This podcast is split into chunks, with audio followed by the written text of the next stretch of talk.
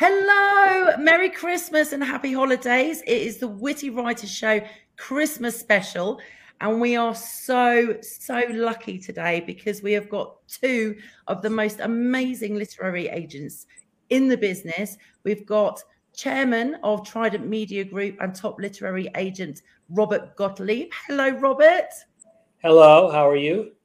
I'm very well, thank you, darling. And I believe you're in somewhere very sunny right now. Yes, we're on vacation actually. oh, but, we're ha- but we're happy to join you. Oh, well, I, I'm thrilled and honored to have you on the show, Robert, as always. And we've also got top literary agent Mark Gottlieb from Trident Media. Hi. Hello, Mark. Hi, how are you?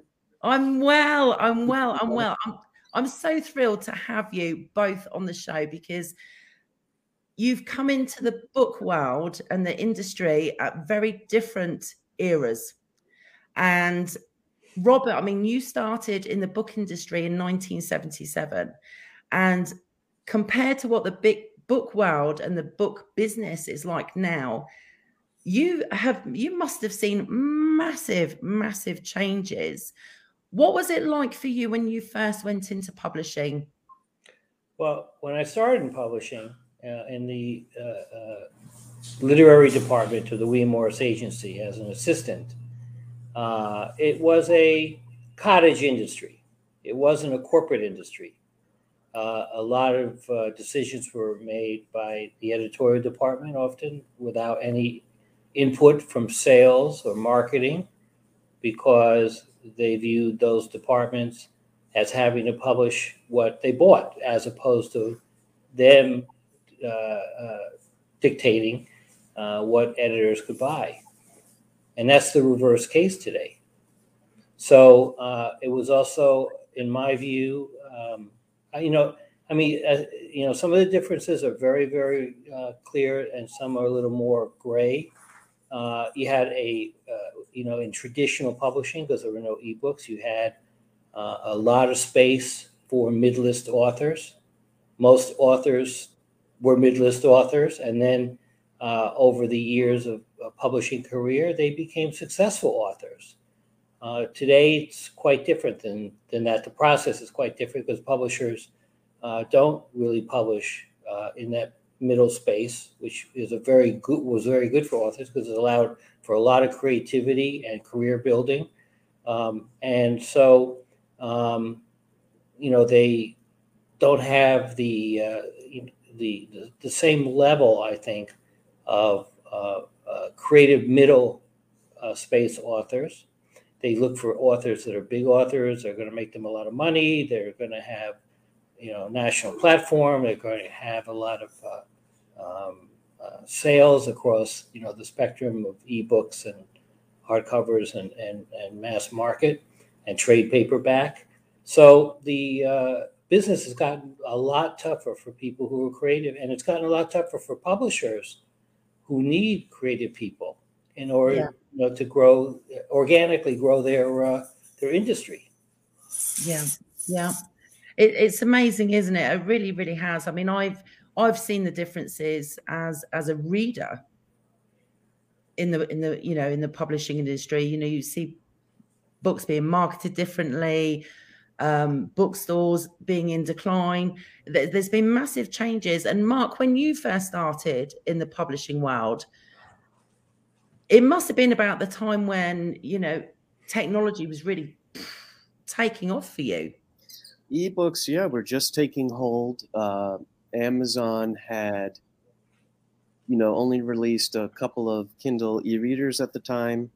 And print was still very big, and publishers had really underestimated, you know, the potential of, of ebooks. Uh, no one really knew where things would go in terms of whether they wanted a, a single-use device or a multi-use device, and uh, so a lot of publishers really just willingly gave their backlists over to you know Amazon and other e-publishers.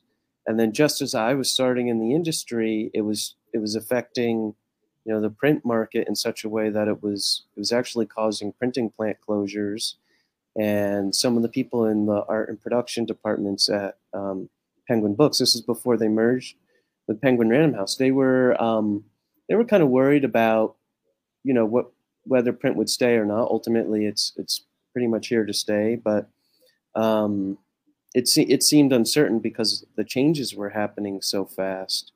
Um, so no one really saw it coming.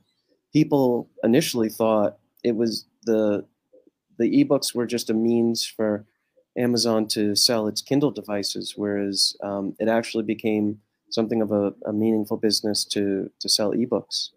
Yeah, absolutely. And there's so many platforms now that actually sell um, you know, ebooks. I mean, you've got Apple, um, you've got Barnes and Noble, Amazon. There's so many different platforms now that actually sell ebooks. It's it's a massive, massive business.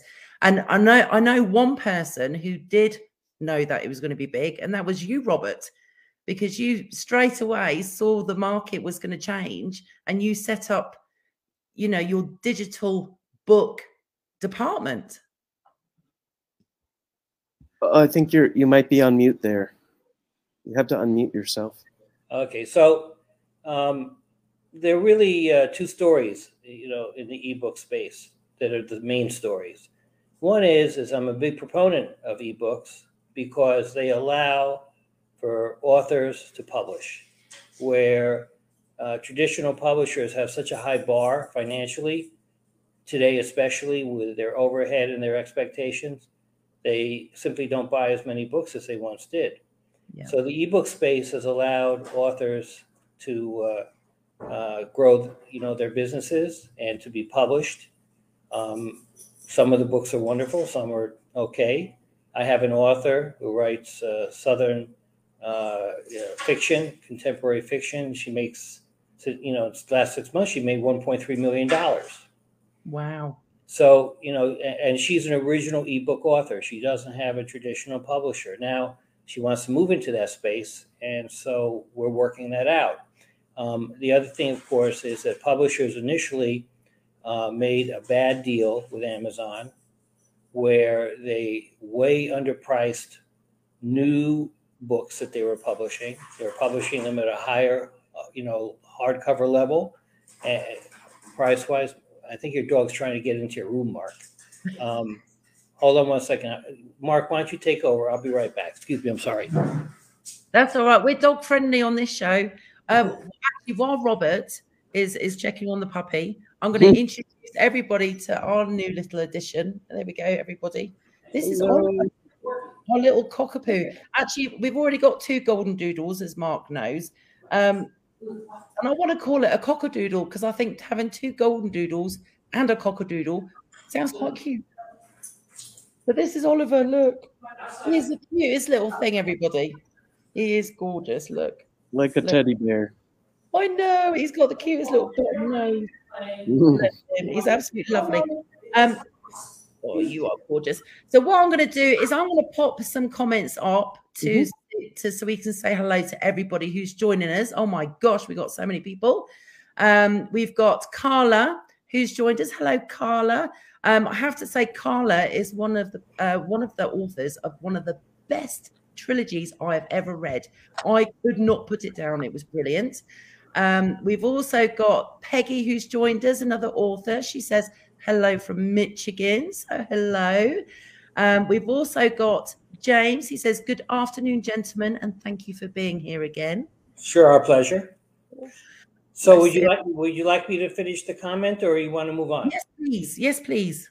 Okay, very good. So in the so what publishers did, which was uh, harmful in my opinion to authors in uh, the early days of Amazon, is they made a deal with Amazon where they could discount an author's book to nine ninety five, and pay the full retail price for the book that, that the publisher was losing on each sale because they wanted to create a market for the Kindle.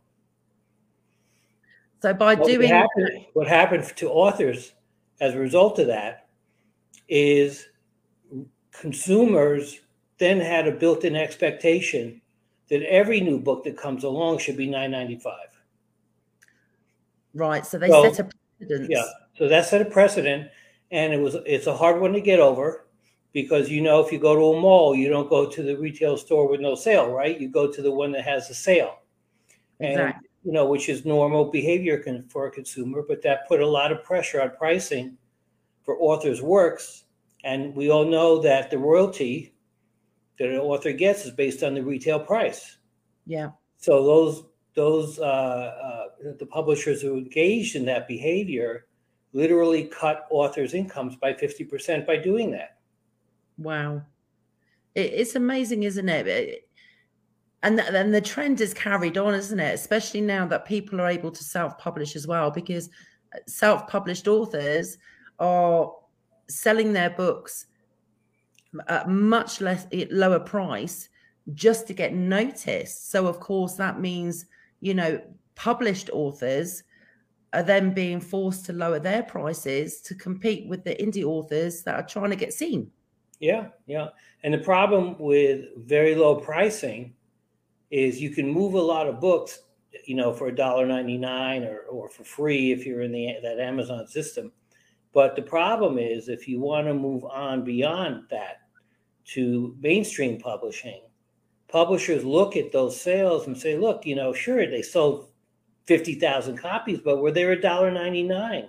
We're Yeah. not going to be able to do that at you know 22.95 or 24.95 so you know it's like it's it's it's the the good part and the bad part unfortunately Yeah, yeah, exactly right. And and it's it's a shame because it affects everybody. Everybody. it does it does And the unfortunate thing is, is if the owner of Amazon um, actually knew the blood, sweat, and tears that went into writing novels, and the hours and months and years it takes to actually put your heart and soul into creating, you know, your your novel, um, maybe he wouldn't have uh, been so quick as putting it on for su- such Yeah, a I, I have to tell you, frankly, the way the, the, people at the top of the companies today, another example, Bertelsmann will not, virtually under any circumstance, return the rights to an author for their books, even if the book is doing terribly, because they, they view it as an asset on the books. So so in in the days that we were talking about when there was a Scribner was a standalone company, uh, and uh, you had Dutton, a standalone company, and you had Dial, standalone company. You know, publishers in uh, th- in those companies, if the book wasn't doing well, they would say, "Sure, let's uh, we'll return the rights to you, no problem," because they didn't view it as an asset on the books. Now, returning rights is very important. When I represented Dean Koontz, he'd written 30 books that he got the rights back to under the name of Leigh Nichols. Wow. And when I met with him at his home in California to talk about his next book, he told me about those books. And I said, Well, Deep, I said, Well, you know, Dean, can you update those books? He said, Sure. I sold the entire 30 books to Ballantine for $2 million a book. Wow. Oh, and I couldn't have done that unless he had gotten the rights back. Yeah. But it, like I say, in those days, uh, publishers, you know, really very much cared about the welfare of authors, and they didn't. They weren't greedy, and they didn't hold on to to things that they shouldn't be holding on to. Yeah. Yeah. Isn't it amazing? Honestly, the your wealth of knowledge blows my mind. I've got to tell you, it's just amazing. It really is. We've got more people joining in, so I'm going to pop them up so we can say hello to them. Um, we've got Scott who's joined us. He says, Thank you for this information. Merry Christmas to you, Scott. Um, we've also got Rob Ekno, and he says, um, Hello from Los Angeles. Hello, Rob. Nice to see you. We've also got Brian, who's one of my bestest friends ever in the UK. Hello, Brian. Nice to see you, darling. Happy holidays. We've also got a new viewer called Candy Armstrong. Hello, Candy. And she says, hello from West Virginia. We're getting all over the place now. Honestly, it's, it's great. Um, we've also got, there we go, we've got Jay Zavaris. She, she says, hello and good afternoon. Um, oh, and she says, too cute about the puppy. I know he is. He's gorgeous. Thank you, thank you. My heart was melting when I saw her. She's gorgeous. Um, there we go. Amy says adorable. And Thank she's you. adorable. How old is she, by the way, Robert? Uh, she's uh, approaching five months, Oh, that's when they get their real little personalities, isn't it? It's so cute. and uh, they're you know they they Mark found her for me, but they're very hard to find because there aren't a lot of breeders, and they only do one litter a year. Interesting. Oh, she But was. they are. I she's- have to recommend them. They're like cats. They loved it. Last night, you know, I was laying sitting on my chair doing work, and my dog is sitting on my lap for an hour sleeping. Oh, do you know what? I, I think people underestimate how therapeutic pets are, especially dogs. oh because yes, you've had a so, uh, stressful day and you've been on the go all day and they want attention they they in a very nice way they force you to just go oh, They're the medicine, yes. oh my gosh. Um let's have a look. Oh james says cute too. And we've also got david mccaffrey who's joined us. He says good evening beth and gentlemen. Good evening david. Welcome and thank you for joining us. Uh, we've got josephine from the uk she says hello. And we've also got jackie rom. Um, she says hi. And Hello, Jackie. Jackie's a friend of ours. Oh, well, thank you for joining us, Jackie. We've also got Beth as well. She says, so excited to be here and ripped up by these super smart gentlemen. Thank you, Beth. that's very kind of you. Very lovely. Um, and Brian says, Evening, my lovely. Oh, he's so sweet. Typical from Portsmouth. Look, I can almost hear his accent as I said that. and we've got Amy, Amy from, um, oh, there we go. She says, Hello from Savannah. And um, let's have a look.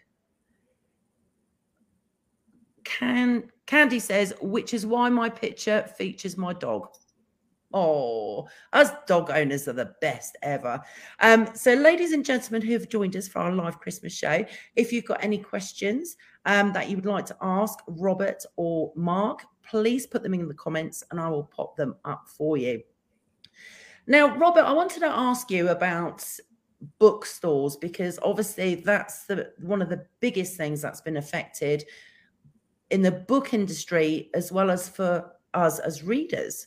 Um, I mean, when when you first went into the business in the nine, you know, in 1977, bookstores were everywhere. You know, you couldn't go to a town without having a bookstore. Well, has, that been, has that been heartbreaking for you? it, it's been challenging, very challenging for my authors and all authors and Mark's authors. When I uh, went to my first ABA, which is you know the American Booksellers Convention, that's what it was called in those days. I discovered a writer named Tom Clancy at the Naval Institute Press, um, and he had written a book called The Hunt for October. It hadn't been published yet, so I was able to secure a set of galleys and reach out to him and and he agreed to become a client of mine. And uh, and for 17 years we worked together. He passed away recently, unfortunately. But the reason The Hunt for October became a New York Times bestseller was specifically because of independent booksellers. It's because the chains at that time would not take a book that was so far afield from their normal, uh, you know, distribution and chain of buying, and so um, independents were about 25,000 stores Wow. at that time. Today, uh, they are under 2,000 stores in America. Now, there is a bit of a resurgence occurring. Yeah. Uh, store, some stores are starting to open again with, you know, COVID having, you know, uh, uh, you know, become less of an, you know, of an issue in the economy.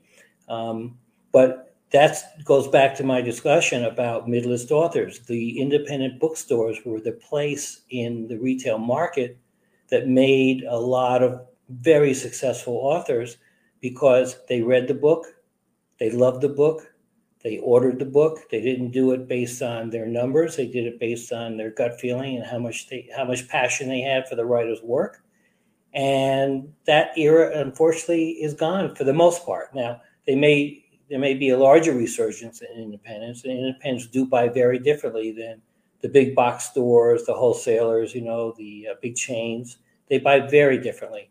Whereas it's all computerized, in uh, you know in Walmart, Barnes and Noble, uh, you know Costco. They just look at what the, the author sold the last book in the uh, in, in their electronic file system, and then they they they order to net. They don't even order as many books as the author sold last time. They order to net, which means that uh, they, they come in at lower numbers, even though the author may have done okay for them. So it's a it's very hard to build a you know build a, a career when you're when you're faced with that. But those yeah. are some of the major challenges. That's one reason, and I don't mean to brag, but I'm speaking factually, why it's important to be with a major agency.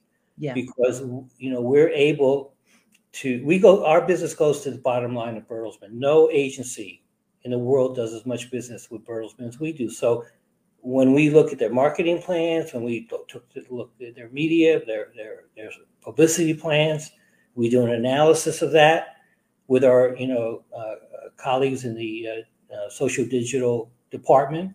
Um, we're able to move the needle.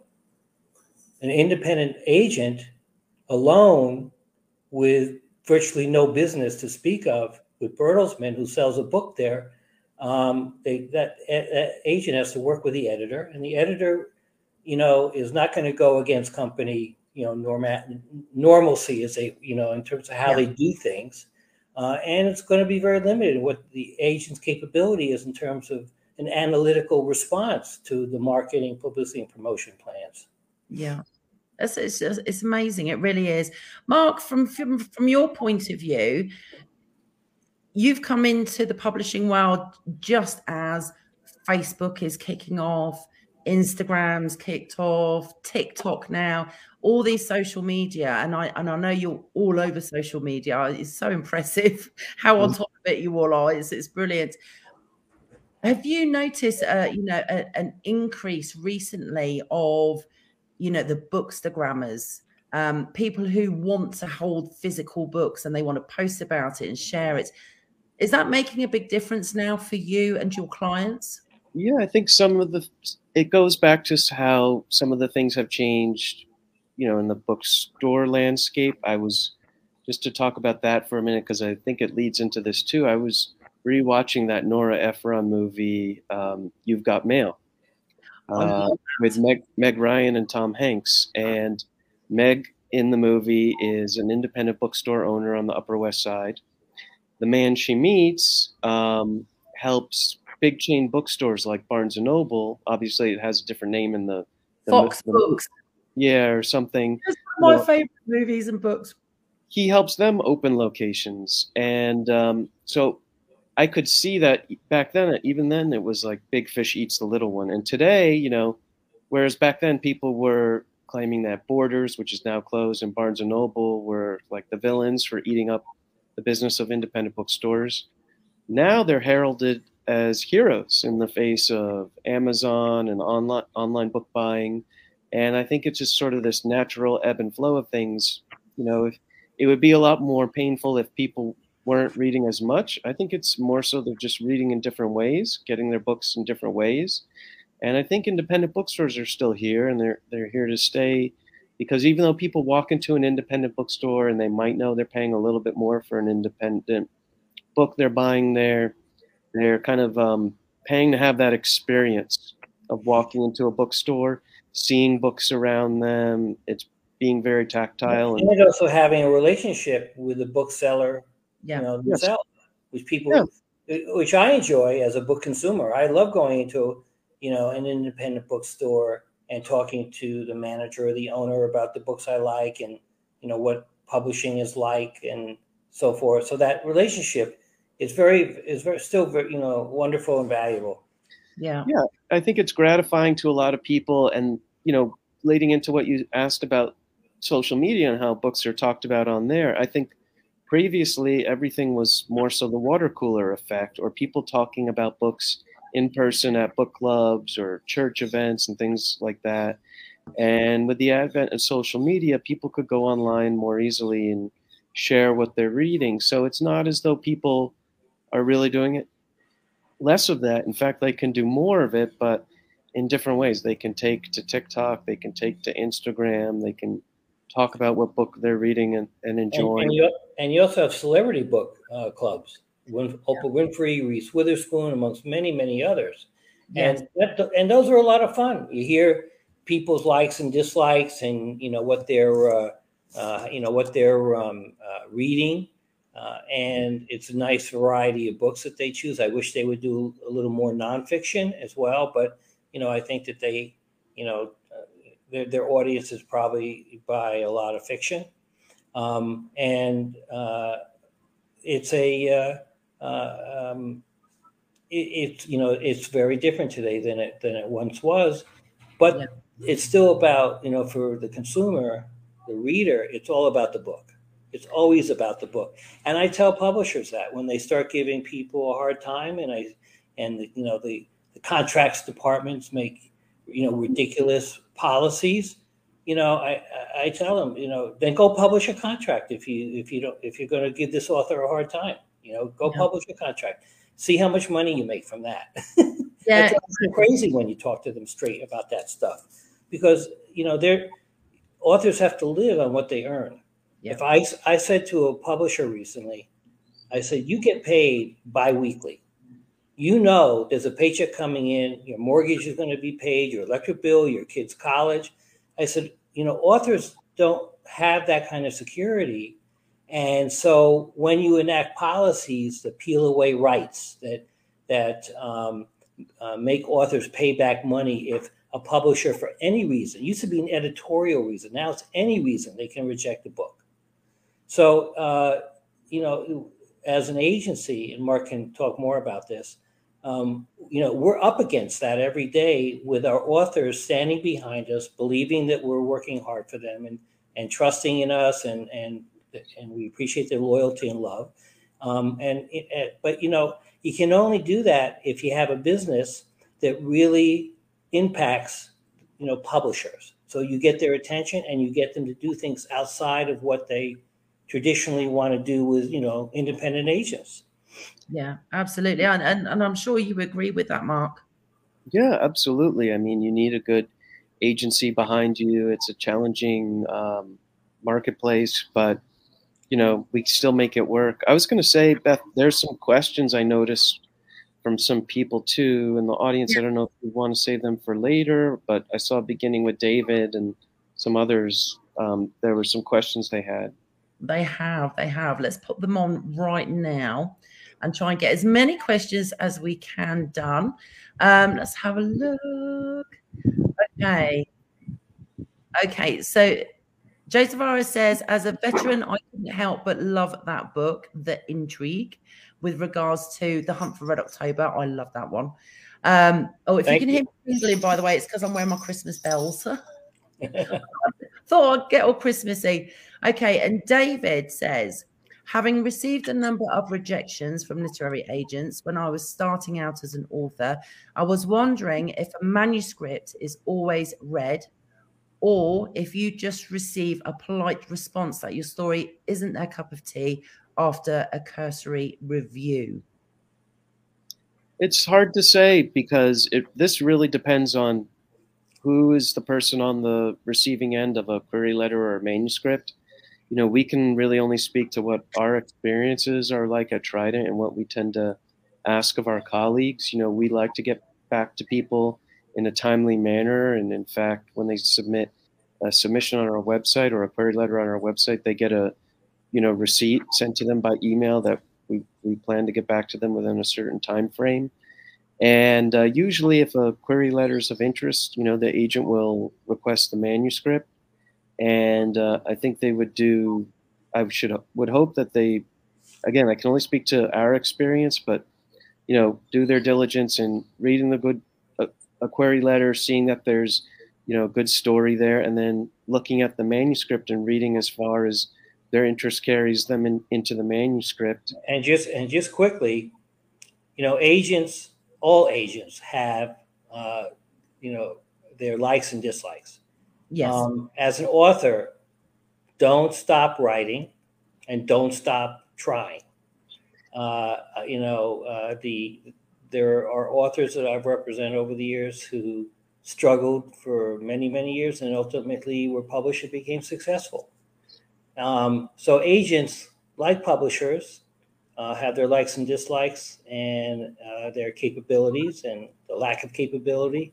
So it's hard to be rejected, but at the same time, you have to keep writing and keep trying uh, and coming up with new books. I will say that in today's market, uh, the I, in commercial fiction, not literary fiction, but in commercial fiction, the idea for the book is central. If the idea is not one that has resonance, that has uh, you know an impact, then the likelihood is the agent's not going to ask for the manuscript. Yeah. The other thing you have to make sure of when you do have a manuscript you're submitting is make that first third of the book incredible because that's where you get your main reads in the first third of the book. Yeah, and Don't, and wait, don't wait for the middle and don't wait for the last, you know, third. Yeah, and and like we've we've mentioned in our previous shows, it also depends on other things that some authors don't think about. So you know, if if a if an agent is literally just about to release a, a, a story that's of a similar genre or you know it's similar type of trope they might love your story, but it might not be the right time for that agent because they've just picked something up. And that, by the way, same for publishers. Publishers, you know, just because they publish a book very successfully, you know, a certain genre, or category, you go back, you go to them with a book that's very much like it, you know, and oftentimes they'll say, you know, uh, you know, it's going to compete with that, you know, the other book, and that we've already done that book, and we want some fresh ideas. Mm. So it's Yeah. very hard because authors, you know, will look at what's working in the marketplace and try. Many of them will try to, you know, uh, work the, the material in such a way to try to look at the the trend line. Sometimes that works, but oftentimes, you know, you want to write the book that sets a trend. For instance, Wonder by R.J. Palacio, first novel, you know, turned down all over New York, sold for a handful of dollars. Uh, Twelve years later, you know, five million copies sold in four in 54 countries published it. Because one publisher saw it and liked it and published it. Yeah, and that's that's you know that's really part of what makes publishing exciting as well because you never know what you're going to find. You never know what's going to happen. You don't. And also, I mean, you and Mark, Mark, you, you you two are both very unique, really, because you read all your submissions, whereas many, many literary agents out there rely on their assistants. So you're querying a lot of the times to the literary agent's assistant, not directly to the literary agent. So it sometimes it depends on whether their assistant likes your story or not and passes it on to the their boss, their literary the, the literary or, agent. or another agent in the company Exactly. So so there's so many variables, isn't there? there is there is Yeah. mark do you want to speak to that a little Yeah, I was going to say, um, you know, some agents may even look only at, you know, work that's been referred to them. You know, really, it's an individual thing and it's a subjective thing. I was going to say, shall we look at some of the other comments? There are probably a lot of other questions. There are. There are. We've we've got um, Lisa who's joined us, and she says hello to all. Hello, hello, hello, hello. Um, okay, so Candy is a new viewer, um, and she says, "How do you get an agent to read your manuscript?" I think to well You go ahead. Go ahead. write a great book it's also, I mean, you can have the best. i'm just going to turn the light on excuse me one second No worries. You can have the best novel going, can't you? But if you don't sell your story in a query letter, Yes. then you can sabotage yourself because you it's it's not just saying please can you represent me um i've written this great book you need to sell your story you need to have a for, for- this is from my experience because i've learned the hard way well, um you, you Mark, to, Mark, is, Mark is the genius in You need to- understanding the submission email or letter. I mean, I've seen the work he's done and how he explains things to authors, and uh, you know, and in these podcasts and chats that he has. So, Mark, why don't you speak to that a little? Just very quickly, you know, because it. Um, but basically, I think a good query letter all fits on one page. You know, the hook up front, some comps, and a couple uh, paragraphs detailing, you know, the plot details of the book, And then the last paragraph is best left up to, you know, short author bio of relevant writing experience and credentials. But yeah, that's the tricky thing. You need to not have only written a really good manuscript, but also be able to speak about your work in a concise and really interesting way to, you know, entice us to read the manuscript. So because he, because in all fairness, we see a lot of material coming in, a lot, a lot. I can't even imagine how much. And and so you know, uh, you want to give authors, you know, the best shot you can, but it's very helpful when you see a uh, uh, a submission letter or email um, that can really uh, tweak your interest. Hmm. I was going to say too. I saw there's a question from AJ that seems like an interesting one. Um, yes, in regard to word count, which kind of it's, per, it's pertinent to this too. It is. He says, "What is the hard limit minimum for novel word counts?" I've heard 50k. I've also heard 80k. Now this is a bit fluid as well, depending on genre, etc., and, and other well, as well, isn't it? There are a lot of considerations that go into that. For instance, um, you know, I would really say for fiction, the range for commercially viable fiction tends the sweet spot is really maybe roughly around 80 to 90,000 words. Even with that said, normal book length tends to range between 80 and, and 100. And it can be and it can be longer for literary works. Sure. Yeah. But yeah. Uh, having a shorter book creates some like some difficulties for the publisher and for the agent in getting it sold because publishers price their books according to page count, you know, word count, page count. Because and, because the cost of production and manufacturing. So a shorter book will result in a lower price tag, which means a smaller margin for profit for the publisher. So in order for them to really make their numbers work, they need to sell a lot of books. so if you, so let's say it's 80 and you come in at 100,000 that's not bad because you can be edited. You can edit what you need to edit to get to the point where you hit that sweet spot. Yeah. And, and Mark, you've had a situation where you had a query for a book. I remember we spoke about it on a, on one of our previous shows, and that you loved the book, but it was ginormous. Uh. the author, and you managed to to sort of separate it into separate books, if I remember rightly. That's well, right. Let me just say, Mark is unique in that respect. Most, a lot of agents, and I'm not, you know, I'm, I'm, I'm you know, speaking from knowledge. They're lazy. they're lazy, and so you know, a book comes in like that. It's easy to say no to, not because you got to do a lot of work. So, Mark, now back to you.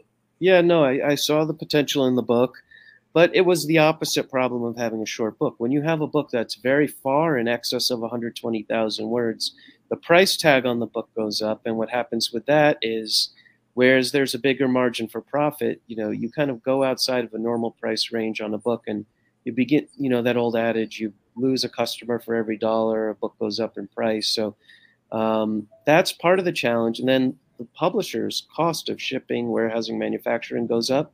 And it also makes it a little dip more difficult to record an audio, longer studio hours. But Mark, You've and, done a lot, but you do a lot of editorial work with your authors. Well, right. So with that book, what we did was that was an 800,000 word manuscript, and it was an epic fantasy. And I had to say to the author, there could be six or eight books here. And so we chopped it up actually into three books, and we pared it down, which is, believe it or not, it's much easier to, to shave muscle off of bone than it is to add muscle to bone in, in most cases. So we were able to do it in that instance.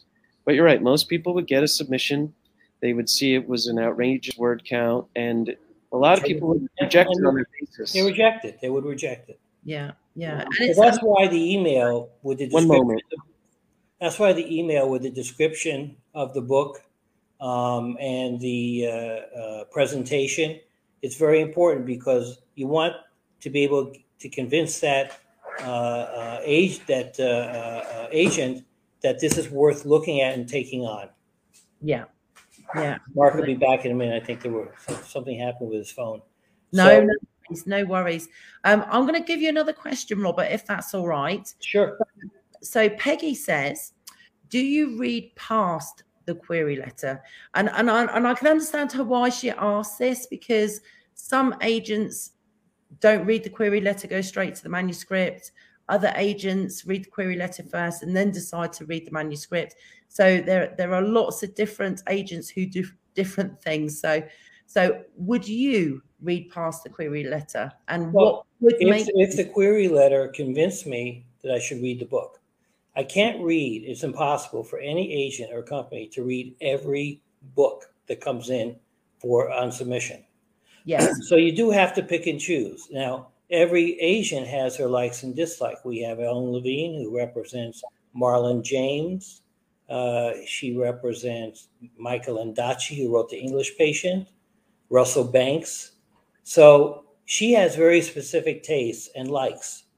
Um, and so if someone submitted to her a commercial novel, um, the likelihood is she wouldn't read past that the submission letter. Yeah. So it, so so it really it really depends on the agent's um, interests and tastes. And I think also, and especially this is important for our new viewers, what a lot of authors, and we've touched on this before, Mark, haven't we? Your query letter is your first impression. So if your query letter isn't as spot on as your novel, you could really sabotage yourself. So just by doing grammatical errors or you know not sounding professional and yet intriguing, you have to be really really thorough with your query letter because yes, and and my suggestion is, you know, don't make it a buddy buddy query letter. I get those, and you know, I'm very turned off by it because I'm a professional. I treat people always professionally with respect. Uh, and I like to get a letter, a, a, submission that is of a professional standard. And then I can make a better, you know, and it's better for the author because I'll pay more attention to it. And uh, I will also, um, uh, you know, be, in, you know, more likely to be intrigued by it. Yeah, I mean, it sets the right impression, doesn't it, Mark? If if you get a query letter, and as Robert said, it you know, it's it's sounds professional, it's intriguing, it's it's got no errors, that's going to give you a great impression of that author and what that author could possibly be like to work with. Yeah, it's our first insight into the book. You know, I always liken it to going to the restaurant. The waiter tells you what's on the menu. A really good waiter, when they're sharing the specials, they describe the food to you, they entice you to order the dish. You know, a waiter who is not that good a salesperson would probably just simply tell you what the specials are, not describe them, and then you don't feel so compelled to order whatever the specials are. So, yeah, it's really it's important. It's kind of like, or even the, a painting in a museum. On the right hand side, there's a paragraph that describes what the painting is about. You know that being well written helps us understand what the work is about. Um, I saw some other questions uh, here too from Jay Z and others. We are. We're getting lots. I'm going to do a quick fire session if that's all right, because we are. We're getting close to an hour. It goes so quick. It's ridiculous. Um, there we go. So we've got a question for you now. It says independent bookstore owners and employees tend to be more knowledgeable about authors, genres, and so on. Plus, they are so much fun. I would agree with that. That's that's completely accurate, truthful, factual and yeah. I'm all for it because I want the people who are selling my author's books to the public to exactly. love them, to enjoy them, to have read them, and really, at the bottom line, care about them. Exactly, and I've got to say, and I don't, I, and I'm not ashamed to say it, I am a certified book sniffer aholic. I love the smell of a new book. That's it's like opening a, the, the you know a, a, fresh tin of coffee, isn't it? Yes smell from a new book. I love it. I love it. You can't get that with a Kindle. I'm just saying. No. Okay. no. so Candy says, what will catch their eye in a query letter? Two things. I, I think it's very simple if you boil it down. One, a well written query letter, because that's our first insight into what the quality of the writing and the manuscript might be like. And then two, you know, the meat and potatoes of the story it's got to sound like a really great concept or an exciting plot. You know, that is, you know, basically what the story is about and how well written it is. That's what I think convinces people to read past the query letter. Yeah. Sometimes a, a great hook can be enough to really spark an interest. I mean, that's I, I always say to my clients, look at movie trailers, see what movie trailers are like, because each movie trailer, for example, Avatar, they always have such a great hook and then yeah. draw you the, in. The other thing, the other thing about querying an agent is, and this is up to each individual author, is if you submit to Trident your book and you say to the agent, I'm submitting this simultaneously to other agents, oftentimes an agent at Trident will pass on the book because there's only so much time for us to read uh, new authors and new authors' queries and, and represent debut authors. And if you're re- if you read the book and you love the book and you want to represent it, but then three other agents are offering representation for the book, um, and you know, because his agent uh, interest doesn't necessarily mean it's going to be a big book or it's going to be a big advance. It just means that they they they like the writer, they think it has the book has potential. Um, but the when you when Trident reads a book, we put a lot of time into what we're doing. We, yes. we don't, for instance, we may show it to our foreign rights department. We want to find out if there if the book has potential for international sales. Most publishers, agents we deal with, don't have a foreign rights department other than one agent who works with sub agents around the world. We sell direct around the world in major markets. So oftentimes we'll talk to uh, the foreign rights department, we'll talk to the social media department, so a lot of work and time goes into the evaluation. And if we do all that and and the book, you know, we end up losing the book to, you know, uh, an independent agent somewhere, uh, it's not a good use of our time. That's it. I mean, it's time is money, isn't it? And you've got such limited time per day to to get through as many as possible. I, I can't even imagine your workload. I really, really can't. It blows my mind. Um, let's have a look. See if we've got some more comments. Okay. Um, okay, she says, How weird is it that an author can move more signed copies yet can barely move their ebooks online? It, it depends. Like, um, yeah, I think that's an individual experience, right? Yeah. Um, some people can can do very well online given how they market and promote their books. Like, um, you know, for instance, with the Witty Writers Show, I see the show pops up on Spotify and other podcast places and YouTube and various social media channels. But if we were just doing this one place in person, it wouldn't have the same kind of reach. And then perhaps it depends on the author and the book, but some people maybe do better in an in person setting you know, and can appeal to people on a more personal level in hand selling their book than they do online. So it's yeah. maybe more of an individual thing. Yeah. And on the plus side, you know, you do tend to earn more on paperbacks um, and hard copies. Um, so I, I would say that's a success. to be honest with you, I'll be like, yes. okay. Um, Anna says, very interesting. So she's loving our conversation. And we've got Candy with a question. What genres are you gentlemen interested in? Or what genre is hot right now? That's a very good question. Well, for me, uh, I'm interested. I do primarily commercial fiction with some upmarket nonfiction, but not a lot. I've always had uh, great success in the commercial fiction arena, representing at times Janet Evanovich, Dean Koontz, Tom Clancy, Catherine Coulter, um, and others. But I ha- and I have one really fantastic spiritual and health writer named Deepak Chopra, which we we've been together for 30 years, and we just were great friends, and we love working together. Um, so you know, th- th- that's primarily my interest. I also like you know upmarket history, but um, primarily commercial fiction. I think Mark has actually a more eclectic list than I do. I, yeah. I, must admit, I've I've seen your your roster, and wow, it's there's very impressive, Mark. There's a big range there. I figured, whereas I think a lot of agents want to come to be known as okay, that's the de facto agent I go to if I wrote a science fiction book or a women's fiction book. I figured authors would come to know me by my brand of representation and, and varied interests. So I've worked across fiction, nonfiction, children's books, graphic novels, and usually um, upmarket fiction and, and more so platform driven fiction. Some books with some commercial sensibility to them.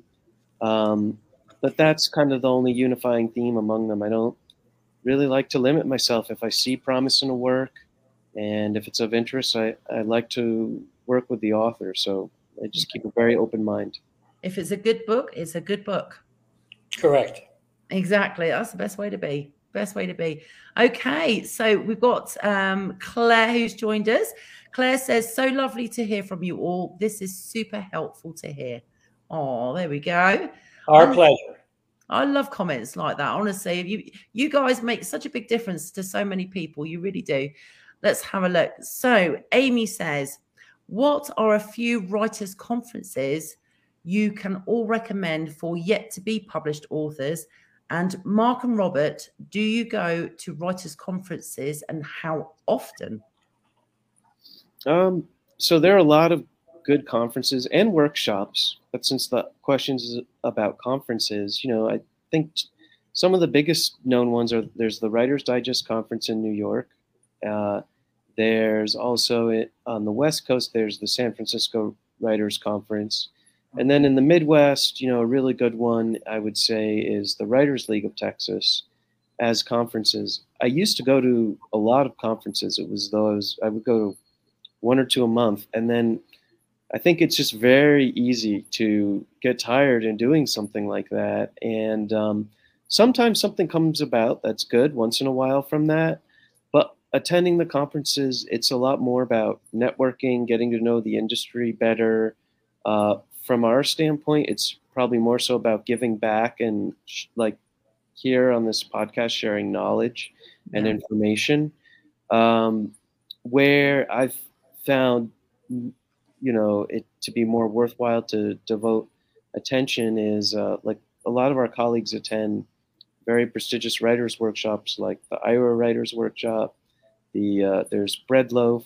Um, I've been to uh, NYU has a creative writing uh, workshop, and then every year I go to the Yale Writers Workshop because my um, client Jotham Burrello is the director of that workshop. So you have, a, and they don't. Um, it's not it, like um, like for instance at the New York Pitch Fest at Writers Digest, it's like a bell rings every five minutes and someone sits in front of you and it, it's like speed dating. And by the end of the day, the Maui Writers Conference is very similar, where you sit in a room yeah. Just pitching ideas at you, and you know it's. Uh, I, yeah.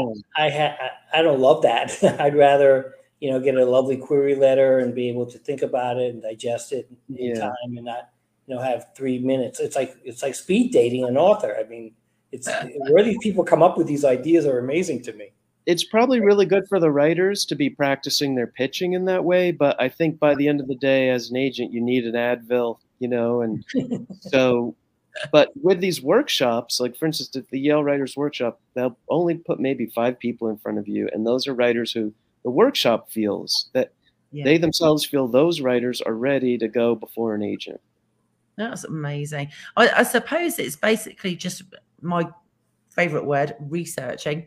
Um, you know, it's just researching what's what sort of thing would be m- most suitable for your genre, what type of thing you write, your your comfort level. Um, it, again, it's all all down to variables, isn't it? But as you said, and, it, and you know something, it's very unpredictable. Some people will say, you know, read what's working, try to find a way in.